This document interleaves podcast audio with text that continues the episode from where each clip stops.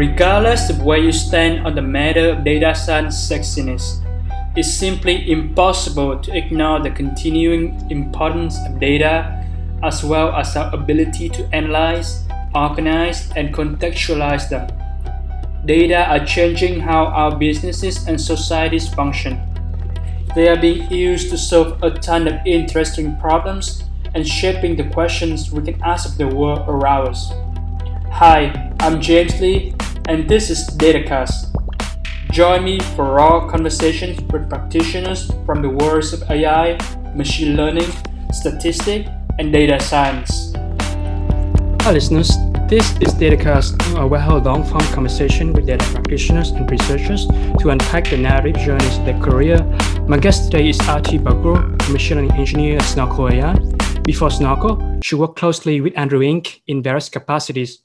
First, at AI Fund, helping build ML companies from scratch internally and investing in ML companies. Second, as an ML engineer at the startup Landing AI. Third, as the head TA for his deep learning class CS230. And fourth, as an assistant in his research lab at Stanford. Aarti graduated with a master in computer science from Stanford, where she uh, participated in the Threshold Venture and Greylock X fellowships. Before Stanford, she got her bachelor in computer science and computer engineering from NYU with highest honors. During her time at NYU, she worked in David Sontag's lab on application of machine learning to clinical medicine and at Microsoft Research as a research intern for John Langford, where she contributed to Vowpal Wabbit, which is an, uh, a popular open source project. So, Aarti, glad to have you on the show. Thank you so much for having me. While doing a little bit of homework for our conversation, I believe that you were born in India and then you later went to the US for college. Can you just share a little bit about your upbringing as well as you know your decision to study abroad? Yeah, sure. So I was born and raised in India, and I moved to the States for undergrad uh, when I was 17 to go to NYU. And it wasn't something that I'd planned on like growing up. I always was interested in like the sciences. So Indian parents, you know, you're like you either become a doctor or an engineer. And so I was for a while heading down more of the engineering path. And then right before I came to NYU, actually, I got into med school in India because you go directly to med school. So I almost went to medical school, and that was the path. My parents had just made me apply to schools abroad as like a backup, uh, just just as like more options. And I realized I didn't want to go to med school, and then it was sort of like a fairly quick decision uh, and I'm very grateful for my parents for for being like, okay, yeah, like go ahead and, and go study abroad, just because didn't really want to be in medicine, didn't know what I wanted to do. So studying in the US, I feel like was more optionality. And so I came to NYU and decided to uh, study computer science because I was interested in math, still trying to figure it out. So that's a little bit about like just was from a small city called, called Nasik and then ended up in New York. So it was a bit of a transition, uh, but I'm very grateful in hindsight for my parents for, for making that happen. Tell me a little bit about like the first experience just living in the US, you know, coming from small town India and obviously living in New York City, which is like a whole another universe. What were some of the cultural shock or even personal things you experienced that was pretty challenging in the town? Yeah, so I'd never been to the US before I, I just moved there. Uh, the culture shock is definitely real in, in terms of it's just a new place, and especially New York, big city, very hectic. But I do think it was like a very transformational experience. Sounds dramatic, but uh, I think college is already a time when you kind of grow and find yourself as a person and, and, and things like that. So I think uh, already i think indian school system is much more sort of academic textbook based things like that. So already just coming to nyu i think a lot of the learnings were more practical working in labs things like that. So i thought that the academic experience was great. Also uh, nyu makes you take a lot of liberal arts classes which was never a thing that was valued in india. I mean just just like people focus more on the sciences. And so i think just learning to be a better writer and and focusing more on just like liberal arts, cultural development, learning about like books and things like that. Uh, I mean, I did read in India too, but I think just a more holistic experience, I guess. Um, I really appreciated. And then just living in New York, you know, NYU is very in the city. I think that was a shock too, which I, I really appreciated, but it's just a shock where it's like there's no campus, you're just in the city. I think it, it makes you sort of just like grow up a lot faster uh, and it makes you feel like an adult a lot sooner, maybe. So I think overall, just a very good experience. Thanks for sharing uh, some of the details and things that you went through. I kind of talk about your experience at NYU. You actually uh, got your degrees in both computer science and computer engineering, and you kind of allude a little bit to that in your answers. Can you maybe go a bit in more details about your overall academic experience at NYU? For instance, like, what were some of your favorite classes that you took? Yeah, so NYU offers a BA in computer science, not a BS, which in the US doesn't matter, but in India, I think everybody was like, how is it a BA? And Like a BA is, is sort of like not a very um, reputable degree in the in, in India. Like there's a differentiation. And the only way that I could get a bachelor's in science in computer science at NYU was to also do another additional degree in the School of Engineering, which is like computer engineering. And so then that way I could have two degrees. And it was a five year program. And I did not want to stay like an extra year just to get that additional degree. So in fact, like at NYU, I took a lot of classes every quarter just to like graduate and fit five years into four. So I think a lot of my academic experience at NYU like got to take a lot of interesting classes, but had like jam-packed quarters, oh sorry, semesters at NYU. And overall, I think uh, it was really cool. So I think just I started working in a research lab my sophomore year, and I can talk more about that later. But I think that was what got me really interested in computer science. Like before that, I was like, this is cool, but I wasn't kind of very invested or sold yet. But I think because I was very interested in machine learning because of the lab that I was in, I ended up taking a lot more machine learning classes starting my second year. And I think that was really cool because um, I also got to take a lot of like graduate level courses because NYU had uh, and has an excellent machine learning department as well. So I think overall, my favorite classes were the machine learning ones. It was kind of like a backward process where I got to see like the application in the lab and then got to sort of go back and learn more about the theory and, and take classes on that. But I think that was a really cool, like motivating experience. Like it's not just you're taking a class, you really get to see how it's being used. So yeah, I think that was my overall academic experience. I also got to take a bunch of like physics, chemistry, things like that. I do have to say some of my favorite classes were the more liberal arts ones, which initially I was not looking forward to, but I do think like taking a writing class really helped now in mm-hmm. hindsight, as well as got to take an art history class at NYU Paris, which was really fun and cool. I think like balance both of those, left brain and right brain muscle are critical for, as you mentioned, holistic development during that period of your life, right? And it sounds like, you know, just from what you're saying, you know, try and pack everything into different semesters, really make that academic experience extremely rigorous. But, you know, I think cultivate that early work ethic and academic ambition definitely set you up for success later on as you progress in life and in your career. Besides academic, also took part in various other professional activities throughout undergrad, such as you know being the president of the ACM chapter at NYU and the uh, Women in Computing Club. So, uh, can you share a bit of details about your involvement with these student-run organizations? Yeah, sure. So, I think just coming to a foreign country and then pursuing like CS, which was a major which I wasn't very familiar with, I think I was just looking out for sort of mentors or, or like people who are sort of a little bit further in me in their academic career to get advice on just like what classes to take, which research mentors to work with, things like that. And so I think ACM was one of the first student organizations I joined. So ACM just exists as a chapter. They, you know, they it's like a large organization. Like they do professional memberships as well and things like that. And they also have student chapters. So I joined ACM very early on, and it was really helpful to hear from seniors, juniors, people who are further ahead than me, and get their advice.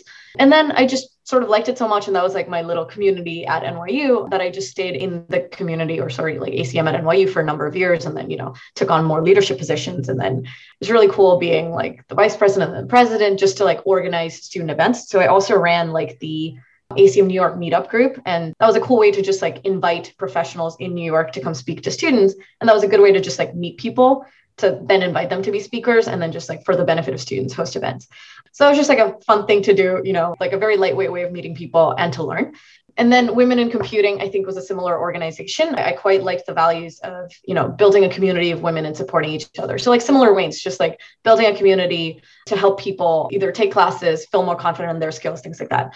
So actually one quarter or one semester i was president of both organizations and taking a lot of classes and doing research. So yeah nyu time was quite hectic. But i think overall i just enjoyed it, it was a, it was a good way to just form relationships with other people in the department given a lot of different activities and classes, it seems like you enjoy it. So it makes the whole process more fun. So you, you take on a lot of different projects because you derive satisfaction from uh, working on them, right? I'm just curious on your experience with women in computing and kind of interacting with uh, either female undergrad who are interested in getting into tech as well as you know female engineers in the field. What are some of the barriers that prevent women from considering a career in tech?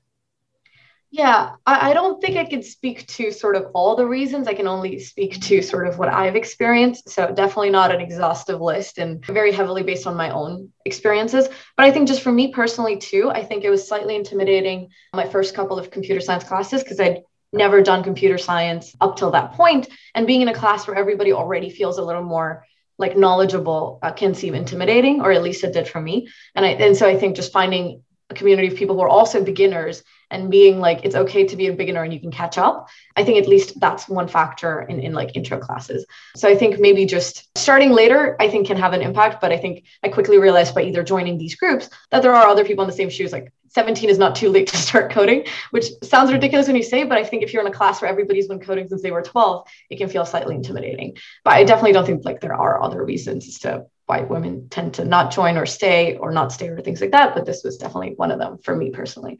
But I just sort of stuck it out and then uh, became more comfortable in my skills. That's definitely a great insight and great advice for someone who want to get started and level up. Right? You mentioned a bit earlier that you get involved with machine learning research quite early throughout your undergrad, actually. Particular at NYU, you were uh, working in Professor David Sontag's lab on application of machine learning to clinical medicine. And also, you completed a research internship for John Langford at the Microsoft Research Office in Boston. What were some of the valuable lessons that you learned from these early research experience? Yeah, so I started working in Professor David Sontag's lab in my sophomore summer, and that really came out as my freshman year i was still new to computer science i wasn't sure what i wanted to do so i mostly like took extra classes or did sort of more teaching assistantships things like that and then my sophomore year i was still trying to figure out what i wanted and and you know because i joined all these groups i was told that you know doing research is a good way to sort of become more familiar with the field get more mentors things like that so I considered two different research labs, another one being like more of a systems lab before I joined David's lab. And really grateful for him also for having taken a chance on me because at that point I just had good academics, but like I'd only been doing CS for two years and then he took a chance on me and let me do like more like database work. So I think the summer that I worked in that lab, I wasn't actually doing machine learning research. I was just helping sort of transfer data from one format to other so that we can apply other existing tools or can get more into like what that project looked like, but it wasn't like machine learning research. And then after that, I got my own research project having sort of like done that and successfully delivered. And I think the learnings were just, I think it overall just increased my enthusiasm about the subject and, and just like things I wanted to do. So I think it really got me into machine learning. It was super exciting that you can predict all these things from just looking at clinical records or things like that. And a lot of like fascinating questions and just being around really smart people. So I think just on a personal level, it gave me sort of a direction I wanted to focus on and stuff I wanted to work on. And then also made me realize like how little I knew. Like at that point, I was sort of getting more comfortable with computer science. And I was like, wow, this is a whole different world that I need to learn more about. So I think just on a personal level, a lot of growth there. Other valuable lessons, well, I guess I can speak to the thing that I did after that too. So I, I worked at Microsoft Research and I was doing less research. It was more like I was working in between a research lab and a product team. And then my project was contributing to Vowpal Wabbit, which is this like open source tool that's used for NLP. And I was helping support like sparse vectors. So I think I improved a lot of my coding skills. I had to code in like C, which I'd never done and sort of uh, get, get more significance there. So I think just learning overall about the field a lot was great. My own personal enthusiasm was great yeah, I think, and then just getting mentors who can sort of support you and help you grow and learn, I think was an important thing. And I think just going forward further in my career, I looked for more like mentors and, and saw that as a good way to grow, to have people sort of take a chance on you and then like, you know, sort of prove yourself and things like that. Those are excellent insight. Overall, you know, what you said, you become more enthusiastic about research, right? And seeking valuable mentorship and kind of leveling up your coding skill. Those three are pretty much, you know, tackle the checklist of anyone who want to do this full time. So I really appreciate you sharing this experience with the listeners.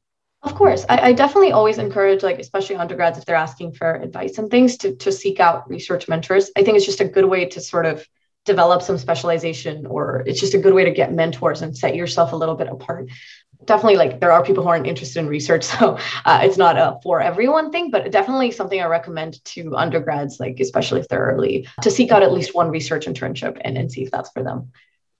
Brilliant. It seems like you have a absolutely wonderful undergrad experience at nyu so after finishing your for five year packing to four years degree you were selected as one of the strongest incoming master student and offer a full financial support by the computer science department at stanford.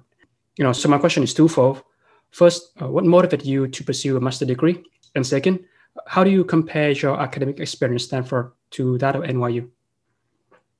Sure, yeah. So for when I was sort of done with my undergrad or even towards the end, since I'd mostly done research, PhD just felt like a natural path in life. It's like everybody I know has a PhD, so therefore I should get a PhD too. And so it started sort of applying to PhDs or started the process. And then I thought about it a bit more deeply and I realized that I did not want or did not know if I wanted to be in research for sure. And that seemed to be the wrong attitude to apply to PhDs and then spend the next five years on. And so I just felt like I wanted to be a little more confident that PhD is something I wanted to pursue. Just because like I thought of what I wanted to do sort of at least more immediate but longer term and did not see myself in research uh, at that point and, and still wanted to explore. But then the thing was, I didn't know what I wanted to do instead, just because I didn't want to be a software engineer. So I briefly considered like applied machine learning roles. So I was in that mindset where I was like, I'm not sure what I wanted to do. And then because I'd already started PhD applications, I, I just converted a lot of them to a master's just as like, okay, this is a thing I can do. Um, what, depending on what schools I get in and if I wanted to go. And so along the side, I was also looking for like applied machine learning roles at the same time. And then got into a few schools, a couple, and then Stanford being one of them. And I didn't know this, but like I applied and they were like, okay, you're guaranteed TA-ship for the two years that you're there, uh, which means that you TA and then they cover your tuition and then pay you a stipend and things like that. And so I think just like Stanford as a brand is pretty powerful. I was like, I'm not sure what I want to do. I think it seems like Bay Area already is a good place for tech. Maybe I'll just take two years to figure it out. And also, it's like, you know, it's funded uh, kind of. It's like I just have to TA or do research. And so I think given all of those things, it just, even my parents were like, it just seems like not, it just doesn't seem like an option to not take it. I guess I could, but it's like because I didn't have a clear sense of what I was doing instead, I um, went to Stanford. And even then, I was like, I was focused less on the classes because I'd already taken a lot of grad level courses at NYU and I'd already done research. So I think a lot of the things that people traditionally go to a master's for, I was like, not really trying to focus on that. I think what I really wanted to get from my master's was a path into what I wanted to do next. And so even when I joined, I when I spoke to Andrew Ng uh, at one of his classes because I wanted to take it, I think one of the first questions he asked me was also like, "Why are you doing a master's?" because uh, I think my last two years of undergrad were basically a master's. Yeah, but but it was a really cool experience, and I'm really glad. Obviously, I went to Stanford because I ended up working in Andrew's lab. I ended up working in one of his startups, and then I ended up. So I just mostly ended up working part time through most of my masters, and I think my focus was different. It was a lot, less academic and a lot more like, let me try to do machine learning. I moved into an applied ML lab. Then I went to a startup. So I think it was more exploratory, trying to figure out what I wanted to do. And I think that led to a really cool role that I wouldn't have gotten and like got a chance to work with Andrew, which also wouldn't have happened otherwise. And again, grateful to him too. So like in hindsight, you can always say, you know, all these decisions make sense. But now in hindsight, I'm like, I'm really glad that happened. This is super interesting. As you mentioned that after finishing NYU, you didn't know what to do next is that because of the sheer breadth of your experience that expose you to so many different things? So you don't want to optimize for any single thing. You just want to keep exploring, right? Yeah, that's a good question. I think in general, I have always gone for optionality in the past. And so, I mean, it's the I don't know what to do, but I have a lot of options. So that's a good place to be where you're like, I could do this or this or this or this. I just don't know which one.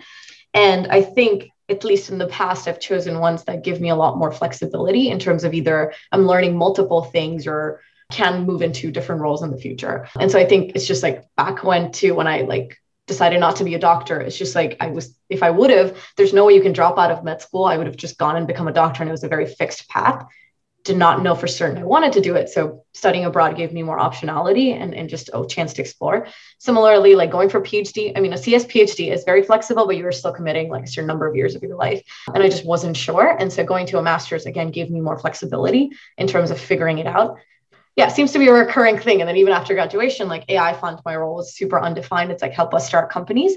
But I think those are the chances, like if it's undefined, at least in the beginning of your career, I think you can shape it to be what you want more. It's like less scoped. But yeah, I definitely think seems to be a theme for optionality. yeah. Yeah, I mean, I what I kind of resonate from your answer is like you're super comfortable with dealing with uncertainty, right? You do feel like in this culture, it might be there's a lot of pressure for like college student to sort of go through the path, either working big tech company or, or working in like finance, for instance, that kind of a pretty predefined path for them. Right. But, but yeah, but it seems like what you really optimize for is that concept of exploring different things and, and especially early in your career there's you know limited downside and, and massive upside which is a different part and cultivate different skill set at the same time and a lot of dividends can be paid later I think so. Yeah. I think at least early in my career, I think what I'm trying to do is, yeah, I think the downside is usually minimal when you're younger too. It's like, and you don't have a lot of things to worry about.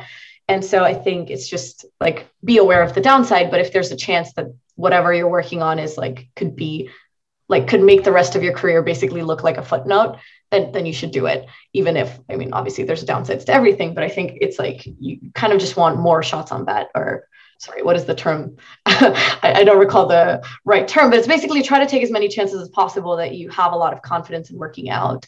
And then whether or not they do like you only need one to work out or two to work out essentially. So more ambiguity, but like more upside to potentially. I think I'm more attracted to that. And just why I'm now at a startup. So talking about Stanford, you did mention that less focus on classes and more focus on even working and, and different type of other activities, which we're going to cover in the next few questions. Well, first of all, you spend a decent amount of time as the head teaching assistant for CS230, which is one of Stanford's most popular deep learning courses. Now, looking back from that experience, what have you learned from teaching that has impacted the work that you do today? Yeah, I think it was a really fun time TAing CS230. I did that for multiple quarters and then I was head TA and then managing the class, uh, at least the logistics for, for a bit. And that was really fun for me, partly because I do enjoy teaching. So I think just like having, like trying to communicate complex topics and then teaching that to others, I think is the best way to actually understand it yourself. So I think I'm just very interested in teaching overall even now i'm working on a course with like deep learning ai which is you know andrew's like educational brand and arm. And, and so i think just teaching overall has been very exciting to me. And even right after graduation the first company that i worked on at ai funder helped set up was FourthBrain which is machine learning training programs. So overall very interested just in making i guess like machine learning more accessible to people and more accessible and then also getting a better understanding myself. And then I think specifically CS230 was a very project based course. So students would take the class and you know like do like lectures and things like that and assignments but a large focus where it was a group project that they do over the course of the quarter and so i'd mentor i guess like 15 of these every quarter and so because of this overall i got to see like 50 plus projects and got to mentor and, and get a good sense of like how do you structure a machine learning project what are some things you can try like setting a baseline if you run into bugs like helping them and then helping them think through like additions to try how to write like a basic like end of the semester paper or things like that. So i think because of that class i got exposure to many different subfields in machine learning and got to mentor a bunch of projects which also was useful for me to conceptualize like okay this is a good way to structure a general machine learning project. And so even though it was a class because it was project based and we would get a lot of students from other departments uh, it was a good way to see like okay machine learning applied to these specific tasks and a good way to learn. So i think just for my own learning experience it was great but also just like something i'm interested in doing in general. Yeah i see. Just curious what do you think are some of the traits of a good mentor? I think it's more like trying not to be prescriptive but sort of having somebody arrive at something themselves. So maybe you know not like hey try these set of things. It's like okay asking questions to have them then figure out why something is not working or what they could be doing. So I think it is hard to get that balance of like, here's what I think you should do, and here's the papers I think you should read, and here's what I think you should try, versus like completely step back and let them figure it out. So I think that balance where they still feel like it's, you know, or actually it should be original from the student, you're just there to guide, but then also supporting in the right way. And I think part of it is just like being responsive and being just there for students as a resource when they wanted to chat about things. And then also, I think for CS230 specifically, a lot of people were also not from computer science. So being patient and like realizing that these are not sometimes CS students and you do need to help and like dealing with a wide variety of skills in CS versus domain knowledge and things like that. But I would say overall, just yeah, I think being responsive, being helpful, just being friendly, and then a, a balance between like helping students figure it out on their own versus like lightly nudging, I would say. Absolutely. Yeah, those are very great insights. Continuing on the thread of working with Andrew Ng, you also spent time as a research assistant in his lab called Stanford Machine Learning Group.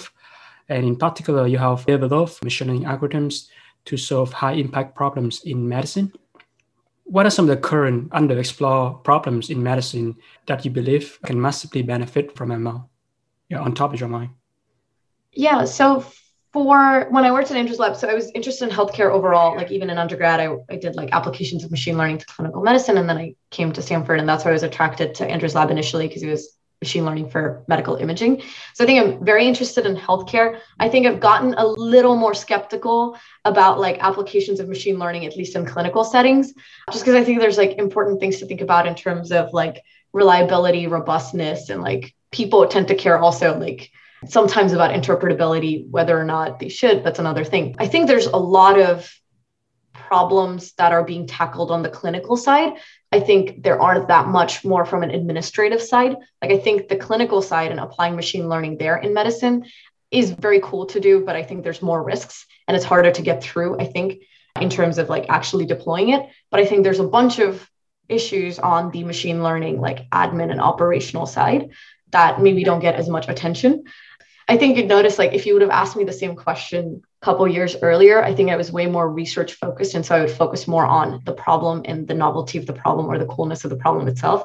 But I think mm-hmm. over the years now I've I don't know. I've decided to focus more on or started focusing more on practicality and like how soon can you get it in the hands of people. And I think in that there's a lot of cool machine learning work being done in labs. I think I'm excited to see a lot of it, like I guess, come to practice and, and in hospitals and things like that. But I think that's a little more tricky to do in terms of FDA approval, and things like that. But I think there's a lot of things that you can do in medicine that are not on the clinical side that could be quite impactful.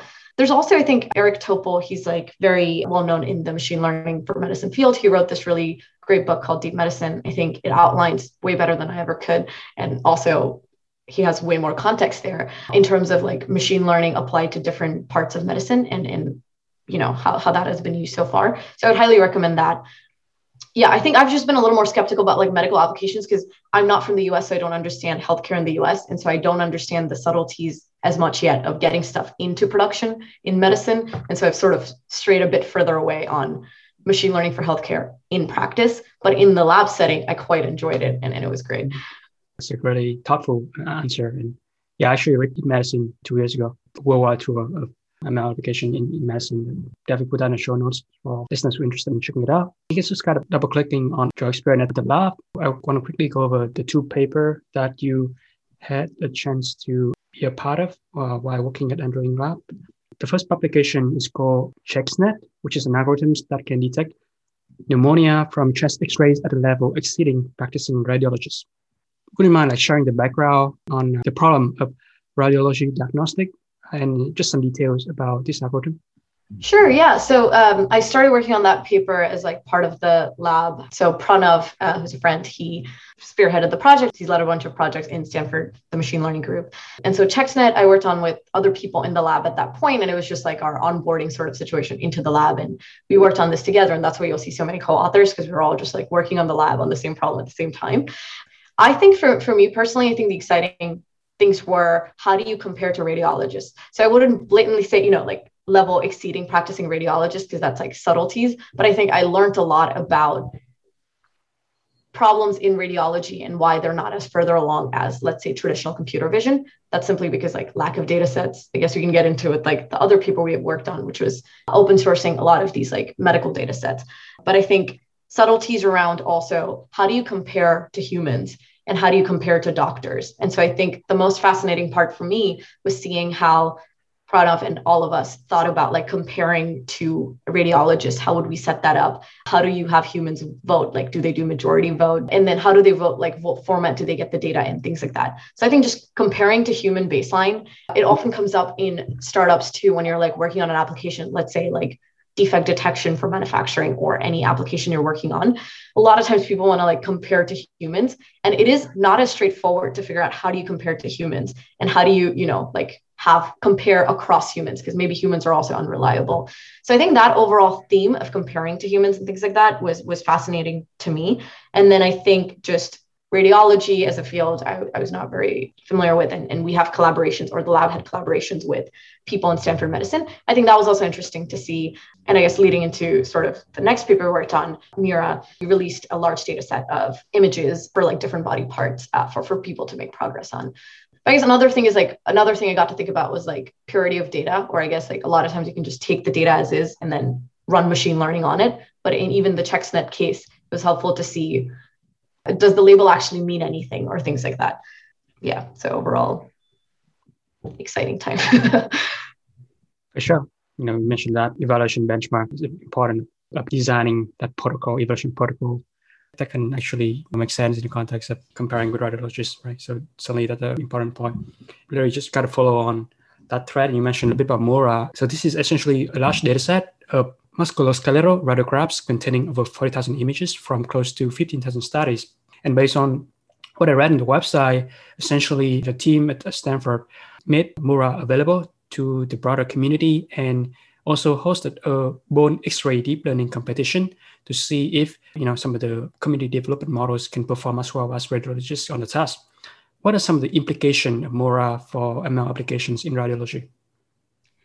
Yeah, I think releasing a data set was, or we thought was very important, just because I think in machine learning overall, when you have large data sets, progress has been made faster on that task, just because I mean, data set collection and labeling is a huge thing in itself or a huge endeavor and effort. So I think in the past, when people have done that, like ImageNet or Pranav also worked on SQuAD, which is this Stanford question answering data set. I think when you have data sets available and like a benchmark or a way to evaluate, people can quickly make progress on the models to then get good performance on the task.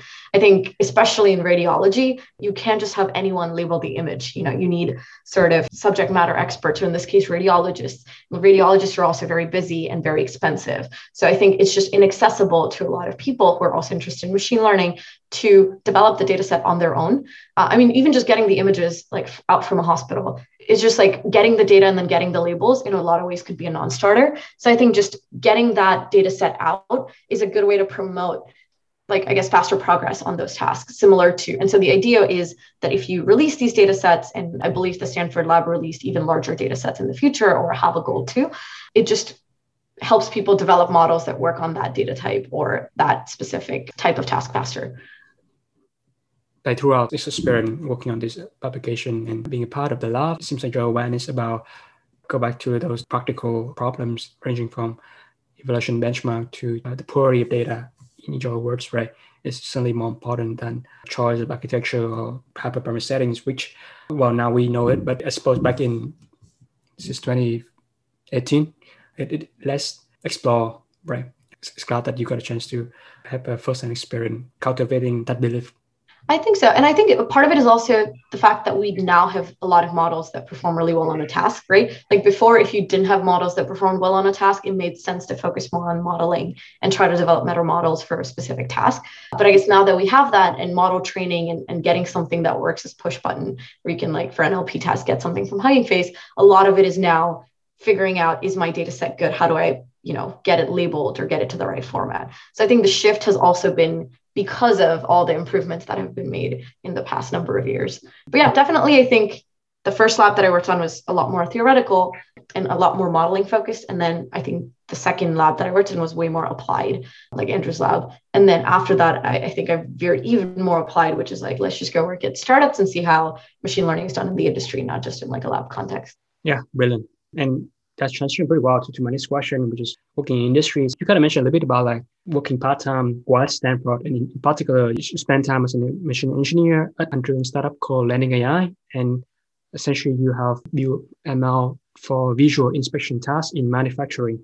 Well, first of all, how did this opportunity come about? And second of all, from this experience, what could you say to be some of the key components of successful industrial AI? Yeah. So, how did this opportunity come about? So, I was working in Andrew Ng's lab at that time, and then he would frequent the lab or, or be around and had an office at Stanford. And, you know, I wanted to take his class. And so, I think one of the days I just sort of went up to him and I said, Oh, you know, I work in your, well, first I'd spoken to him right when I wanted to take his class. He recommended that I work in his lab. And then when I was working in his lab, I mentioned strong interest in working at his startup. And so then he asked me more about my background, things like that. And then I interviewed for them. And then I was hired into the team as an intern. And so I think just, yeah, grateful Andrew for just like keeping on giving me a chance. And then uh, I think it's just been exciting, like the progression of roles to working with him. That's what that looks like. And I think my motivation was, I think the applied ML side of it was already very interesting to me. And then I just wanted to see sort of how do you, I, I didn't have a lot of exposure to industry at that point. Like even at Microsoft, like I worked in a space between like a research team and a product team. So not a lot of experience like actually productionizing things or actually working at a startup and caring more about like startup revenue or like products and things like that. So really wanted to work at a startup. And then I'd only worked in medicine at that point. Like all of the applications of machine learning I'd worked in were in healthcare. And I'm still very interested in healthcare. I still think it's very impactful. I think it's great. But I also wanted to see other applications of machine learning. And I think Andrew is really amazing just as a mentor and as a person to look up to. And so really wanted a chance to work with him as well. And so went to work at Landing. I worked there for six months. So over summer, I was like full time and then part time across another quarter. What they did at that time, and I'm sure it's like evolved a lot since, so I can't speak to like the current product and what that looks like. But at that time, they were trying to do defect detection for different manufacturing parts. So companies would come to you and then say, here are images of defective and non-defective parts. Can you automatically detect if something is defective for like quality control and assurance and things like that? I think that was really interesting too. I don't know if I can speak to industrial AI broadly, but I think the, I had a lot of learnings from this specific one, which was, you know, deep learning works, but in a lot of settings you don't have a lot of data, especially for defect detection. If it's any good of a manufacturing company, they're not per- like producing that many defective samples. Otherwise they wouldn't be in business. So how do you how do you work with limited amount of data and try to do something there? It also got me very interested in product because i was like a lot of some of these shortcomings of a model you can maybe bake into product decisions right? Like make something more human in the loop and have a human review stuff instead of automatically pushing a prediction. So i think learning more about like how to build machine learning products was very insightful for me personally. And i think just made me realize how many like researchy questions there are just in industry too. Like for defect detection, new types of defects would pop up. And it's like you've never seen them before. So how do you deal with that? Or again, like data shortage, as I mentioned, or like lighting conditions changing and like robustness. So thinking about like open-ended research questions, but then also thinking about can we build a product that somehow makes this work in terms of either like a human in the loop approach and things like that so I think, yeah, my, my personal learnings were more in terms of like building machine learning applications and, and how, I guess, even in a class setting, even though we were doing, you know, real world projects, it was still like sort of toy tasks. And I think this was the first time sort of seeing it in practice for me. For sure. That's a super comprehensive answer. Like come up with methods to work with limited data, caring about building actual real world product, and finally like tackling open-ended research question for the domain right? But I do feel like all of them kind of integrate each other, and mm-hmm. you know, you have that experience. Why Stanford is, is perfect. During your journey to figure out what you want to do. You know, beside research, you actually also participated in a couple of external entrepreneurial initiatives at Stanford, such as the Threshold Venture Fellowship and the Great Greylock X Fellowship. How did these programs affect your Stanford experience? Yeah, so I joined the DFJ program, well, now called Threshold, which is led by a professor at Stanford, Tina Seelig, who's really great, and Heidi Roizen, who is a venture partner at Threshold Ventures. And they select a group of 12 students every year that they sort of mentor. And it's like to develop entrepreneurial traits essentially is how they call it not necessarily like helping you just like start a company immediately they're a lot more like you know technical in the weeds classes about entrepreneurship at stanford I think it was a really, really great way to just meet other people, other like-minded people, and develop like another community at Stanford. And so some of my really good friends right now are, are from the program. And then I TA'd the quarter after and got to meet another group of 12 really amazing people through this program. And so it was just really great to sort of, I guess, like broaden the group of people I knew because it's also people from other majors. Whereas like otherwise I would mostly be in CS and then i'm also you know working part-time most of the time. So there isn't a lot of like meeting people who are not in computer science part. So this was just like great way to meet other entrepreneurial people at stanford. And a lot of them have gone on to start companies and you know just like a great network of people. Also the greylock x i did it over a summer. That was a good way to meet people who are like across schools. So greylock runs this fellowship over the summer. And there was you know i think also somewhere around like 10 or 12 people who are from different schools like uh, MIT, Harvard, Stanford, other schools. So again, another really good way to meet people. I think the Area is just like so small, and I think I especially realized this after being part of these fellowships because you know you're just like sort of a couple of degrees of connection away from most people. And so I think just broadening the amount of people that you know and, and you know, it's just a good way to like bounce ideas off of people, learn more about other fields, things like that. So I think that was really great. And for Greylock X, we got to meet some of like Greylock's founders one week every week for about 10 weeks. And so that was really cool to hear about like people's startup journeys and, and how they've progressed. Like we met the CEO of Figma and, and I, I don't think Figma was like really that big then. And now it's like really cool to think that like, you know, we met all these, we got to learn firsthand from all of these amazing founders then. And for DFJ, we got to learn from Tina and Heidi, who were both amazing and learn from their skills and, and have a mentor. Like when I was trying to decide between VC versus startup, which I guess we'll get to later, Heidi was one of the first people I asked uh, just because she is amazing and she's always available to talk to, you know, DFJ students, but threshold students. So just meeting more people, I feel is just in general great. And this is a good way to do that. Overall, the broader team is you are super intentional about how do you want to level up and expand your professional circle, right? I love your point about, you know, try to meet people out from other majors, not just CS as well, and kind of stepping out of that bubble and learn from people in other field. And it seems like, you know, this fellowship of really great experience to hear different stories and cultivate that entrepreneurial drive, which are hugely prized in the Bay Area. I think so. I do think a lot of things obviously come off more intentional in hindsight. I I wouldn't say that I, I, think the fellowships and everything was, or all the decisions I've made have been interesting just in the moment as well. But I think it's a lot easier to make them seem more intentional in hindsight. I think overall, I've been optimizing for like, can, am I learning and growing as a person? So like skill set building, and then just like meeting cool people and then either helping them or getting to know them. I think just, I think those like general themes. And I think things just work out from kind of there. Well, at both NYU and Stanford, you seems like you do always try to pack a lot of experience. yeah. yeah. This is like, you know, general question, but do you have any advice or specific tips for people who want to increase the productivity? Increase their productivity?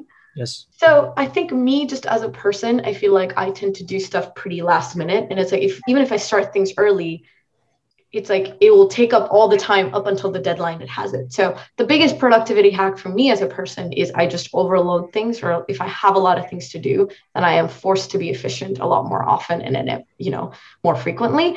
And I just think that you know, if I had less things, I would do the same amount of work, but just because I have more things, then I am just more efficient with my time. And so I'm not sure if this is like a good productivity lesson, but what works for me is just like having enough things to do that I'm more efficient. And then I think other thing is just like really caring about and enjoying stuff that you like working on. I think if it was a lot of stuff that I just felt like I had to do or didn't want to do, then I wouldn't be as productive. But I think just because I was actually interested and wanted to mm-hmm. work on a lot of things. So I think just being intentional about like things you pick and then picking enough things, at least for me, that there is a regular cadence of work has worked out. But I wouldn't say that I am just yeah any any productivity hacks overall i have realized just like how important it is to just maintain like a baseline level of you know like good sleep working out you know uh, being just baseline happy and then you know tacking on work on top. Because i think in grad school and undergrad i would just like not sleep as much uh, and then do that. And i think that's unhealthy. So i think just maintaining a basic level of health and then being excited about things you work on and then just having a lot of things to do. And also like having a lot of different things to do is really doesn't make you boring right you, you don't want to be a boring person. And then, um, yeah, and also another thing is like if you're stuck on a certain task project, you can work on another thing and maybe leverage a little bit of creativity from that other project and then apply that to your main task. And I think like that's sort of the intersection of what, what you write spread out. I love your point about just pack a lot of things together. It was saying like if there's an important project, just give it to a busy person because they, they exactly. They can figure out how to do it. Exactly. Yeah. So i think just yeah as you mentioned sort of yeah like packing things getting different experiences i think that has helped with me so far as well like mm. being able to do a different variety of like things that take up different skills. So for at nyu for example it was like research but then also hosting you know events for people and and more of that. I think that was like a good balance to use a lot of my skills. And so actually after graduation i was a bit not stressed but i was like wait, I'm doing so many things in undergrad and grad school. And it's easy to feel like you're doing a lot, you know, and doing all these different things. But then when you go get your first job, you're just doing one thing. So then how do you deal with that? But my first job was AI fund, which was a wide variety of things. So did not have that problem, but definitely something that I have liked doing in the past, at least. Yeah, brilliant. Yeah, I was talking about AI fund great transition. Uh, after Stanford, you spent a year and a half in a hybrid ML engineer slash product manager slash venture capital associate role at AI Fund. And for the context, you know, this is a fund uh, founded by Andrew Ng and backed by well-known leading VC firms and investors back in 2017. In particular, you have companies go intensively with entrepreneurs during the startup most critical and risky phase from zero to one. My question is twofold. First of all, what about the role that attracted you? And second of all, what were some of the big learning curves for you to level up your product and venture knowledge? Yeah, so that role was also, it wasn't a role that really existed. So when I was working at Landing, we didn't really have a product team then. So I got to think a lot about like product implications and how that can mitigate a lot of sort of like open research questions you have. And it's not as a startup that you're going to try to solve open research questions. So you just have to bake in product decisions that sort of mitigate that or, you know, make the product experience better and, and the product that you can ship. So I think I got very interested in product. And then AI Fund also existed at that time and all the sort of Andrew's different ventures were co-located. And I got to speak with some of their members and they were considering an AI PM program, you know, sort of the like have PMs that work across portfolio companies. It was just a Google Doc, but it got me so excited that I then spoke to Andrew and just expressed interest. I was like, you do need someone. Well, so first of all, what they told me was this is not a role that exists or that, that we're hiring for. This is just an idea.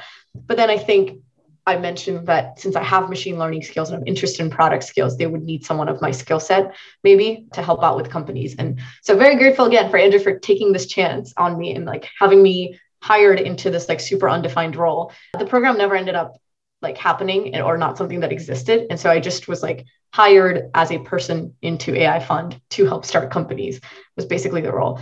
And I think for me, that was super exciting uh, because it's, you know, the upside can be like if you find a company that you're interested in, first of all, you're learning a lot. So even if nothing works out, that's fine because you're learning a lot from each company. And the upside is like if you do find a company that is works out or that you're interested in, the upside is like you're one of the very first people or you're helping start this company. So I think upside is huge. There's minimal or basically no downside. And then another one is like just having Andrew as a mentor. I think he has had such a large variety of experiences from just like being just doing core research back in the day all the way to like starting teams and then running companies and then now taking on a more like businessy role as well. So I think just like the breadth of experiences he's had has just always been an inspiration to me. And so I think just working for someone like Andrew and helping, you know, the AI fund, which was a small team, just yeah, attracted me. And so that with the role.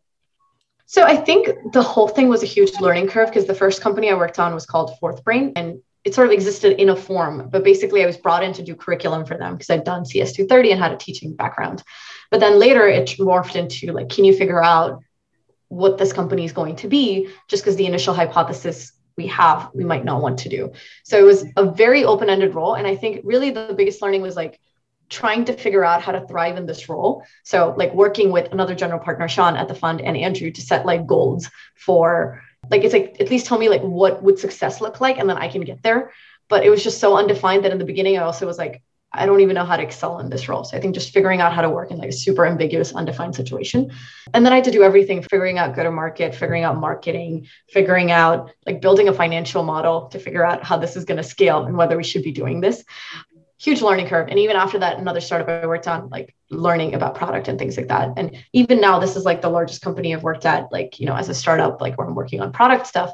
So I think there's just huge learning curves everywhere. I think it's just, I mean, part of it is like, I guess, seeking knowledge or talking to mentors who can guide you in the right direction. And partly it's also just relying on your own intuition.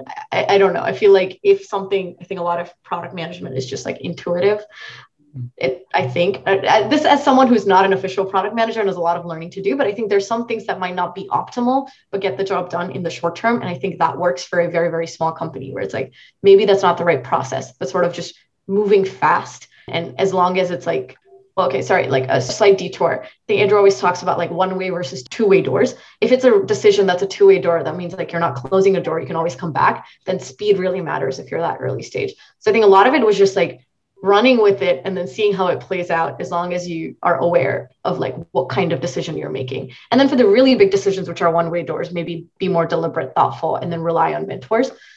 So i think uh, even now i'm learning but i think i've just learned to sort of trust my intuition a bit more and also just like moving fast and bringing in other people and learning from them. Yeah execution over strategy. Exactly. Yeah yeah yeah. So yeah, for sure just kind of, you know, going off that thread, kind of reflecting on your experience with helping build and invest in different early stage ML companies with AI fund, right? What advice have you been giving them during your time there in terms of finding product market fit and developing a go-to-market strategy? And then vice versa, what advice should they ignore?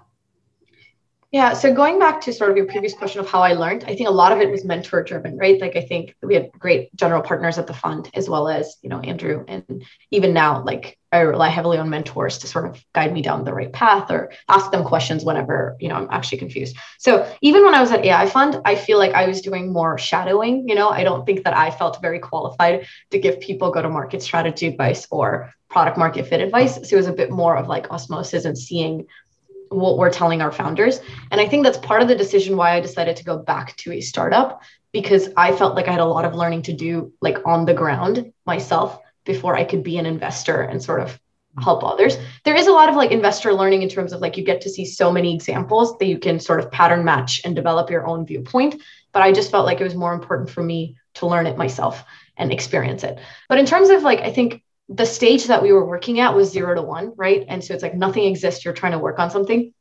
And at that point, I think the number one things we saw was companies with like grandiose visions of like, here's where we're going to be like as a company five to 10 years from now, here's the grand vision, but then not a very good idea of like what the minimal product looks like, like an MVP. And so I think the biggest advice we kept giving was like, what is your MVP? How much money do you need to get to that? And like, is that something people want in itself? Because a lot of times people would be like, this is a thing I'm building, but this is not the final thing. I will add like these six more things, and then this is the final thing.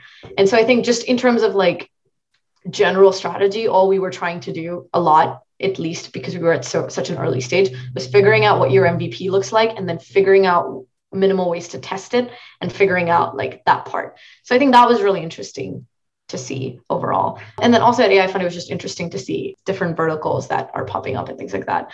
But in general, I feel like I guess the advice is just it's really important to have good mentors early on. I, I, think in general, both for companies as well, where it's like people who've done that before or just good investors and they can help you even more. But I think it's it's just like remembering what an MVP looks like versus grand vision of the company and, and, and getting towards that faster. And then just the importance of teams as well. Like if you hire a good team, smart people, I think that's half the battle there. I see. Just, just out of curiosity, I mean, like there are people probably all familiar with the lean startup methodology and that concept of MVP, right? But I'm just curious, what is the difference between an ML MVP versus just traditional like software MVP from your experience talking with this different company? That makes sense.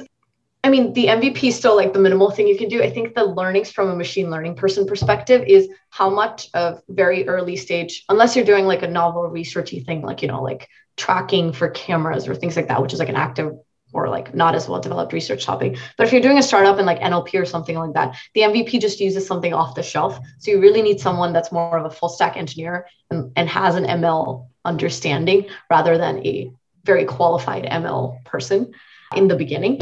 And so I think the learnings there were mostly like how little how little work you're doing on the ML part of things in an ML startup at least for the ones that we were doing which was like either text based or or mostly text based or like you know prediction of something or anomaly detection. But if it's like a full like hard tech startup or like cutting edge machine learning that's different.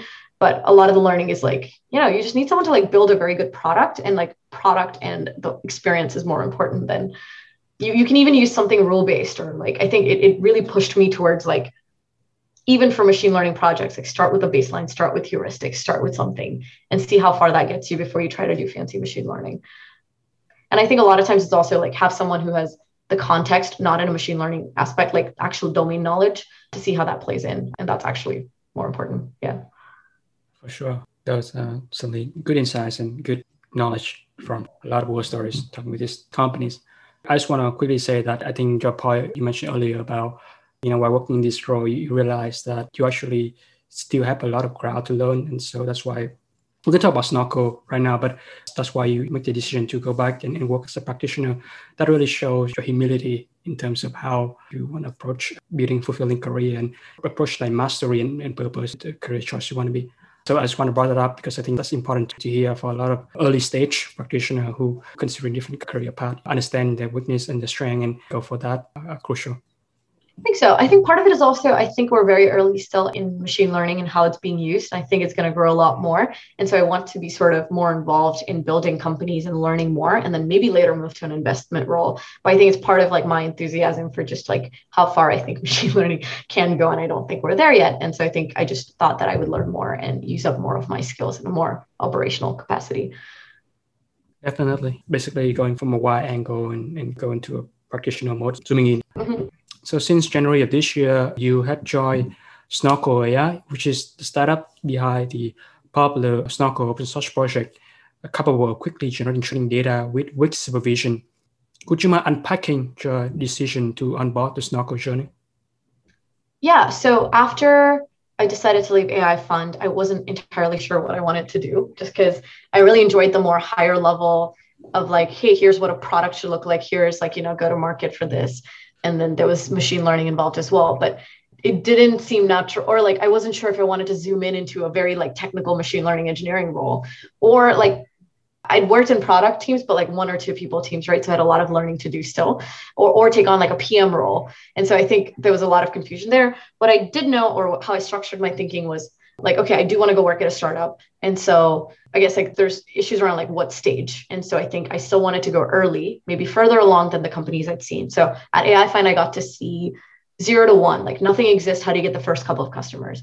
And then I think what I really wanted to see was like once you have the first couple of customers, how do you generalize and then build up like a sales pipeline and start scaling a lot faster? So I think that stage was very interesting to me. And I think I was just interested in the ML infra space overall. It's something that I looked at for more of an investing perspective. But I think the space is very interesting. There's a lot of interesting companies coming up. So I was interested in that space. Also, it was a good chance to see how machine learning is being used across different verticals. So interest in the space, interest in the stage.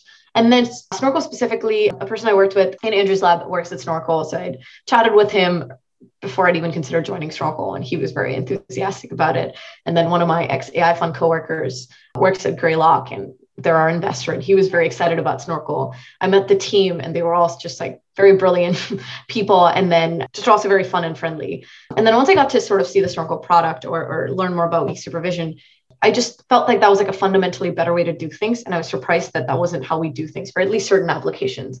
And so I think it just made sense, or the technology itself or the value proposition was very solid for me. And so, yeah, I think just the value proposition being solid, like amazing team workers were brilliant. And then also they were flexible with my role. They were like, if you want to do product, you can do that. If you want to do machine learning, you can do that.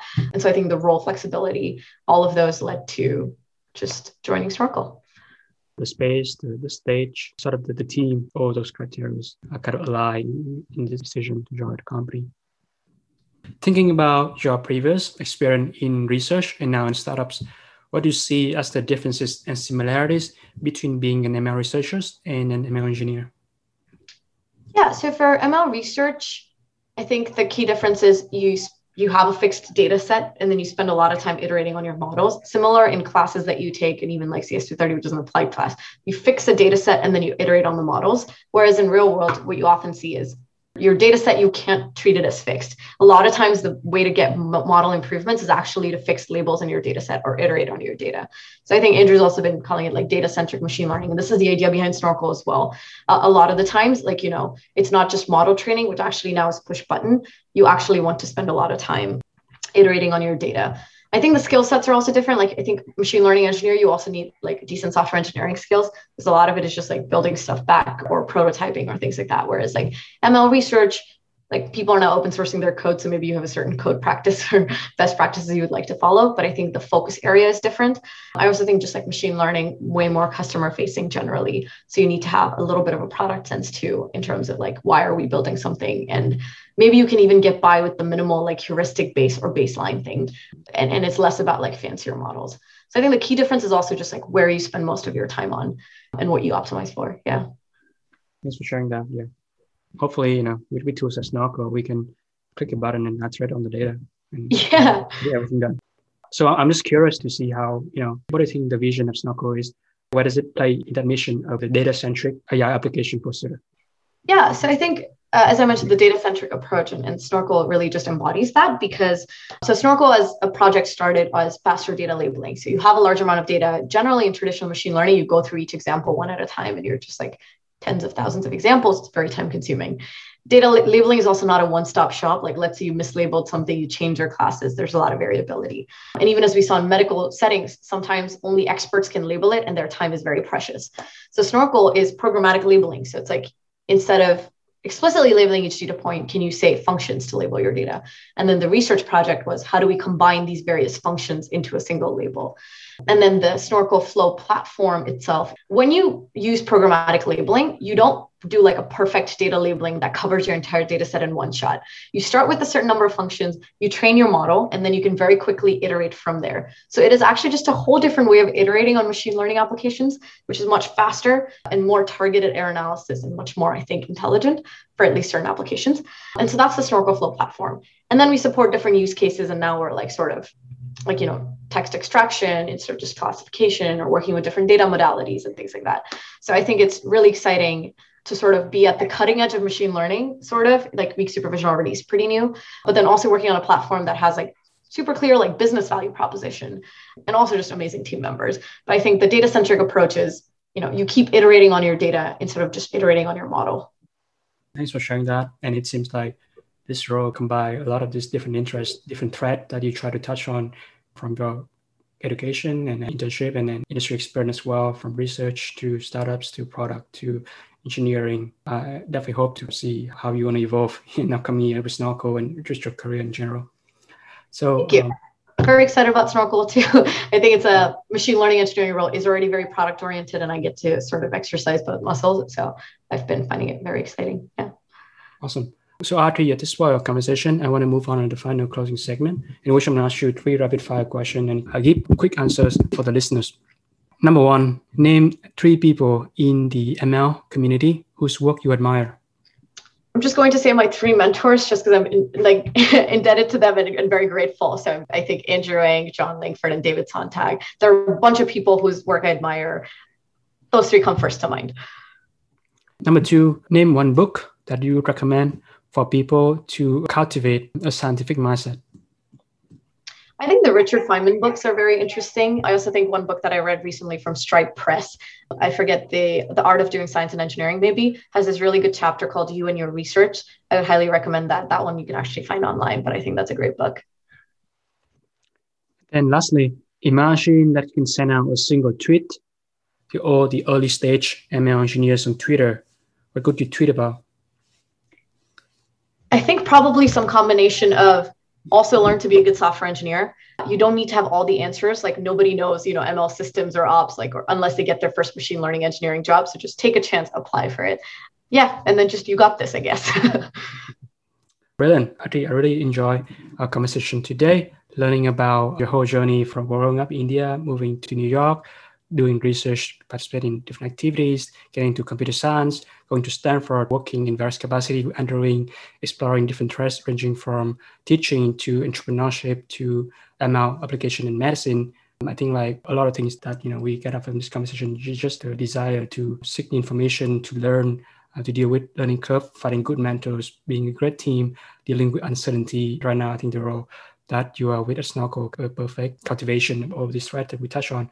So yeah, I, I really enjoy it, and uh, I'll be sure to include everything that we discussed today in the show notes, so listeners can have a chance to take a look and you know hopefully uh, double click or reach out on any display if they're interested to hear more about Snorkel or, or, you in general. Thank you so much for having me. This was this was really great, really fun. And yes, anyone listening to this, feel free to reach out. I'll give James my LinkedIn and Twitter. And so yeah, but this was great. Thank you so much.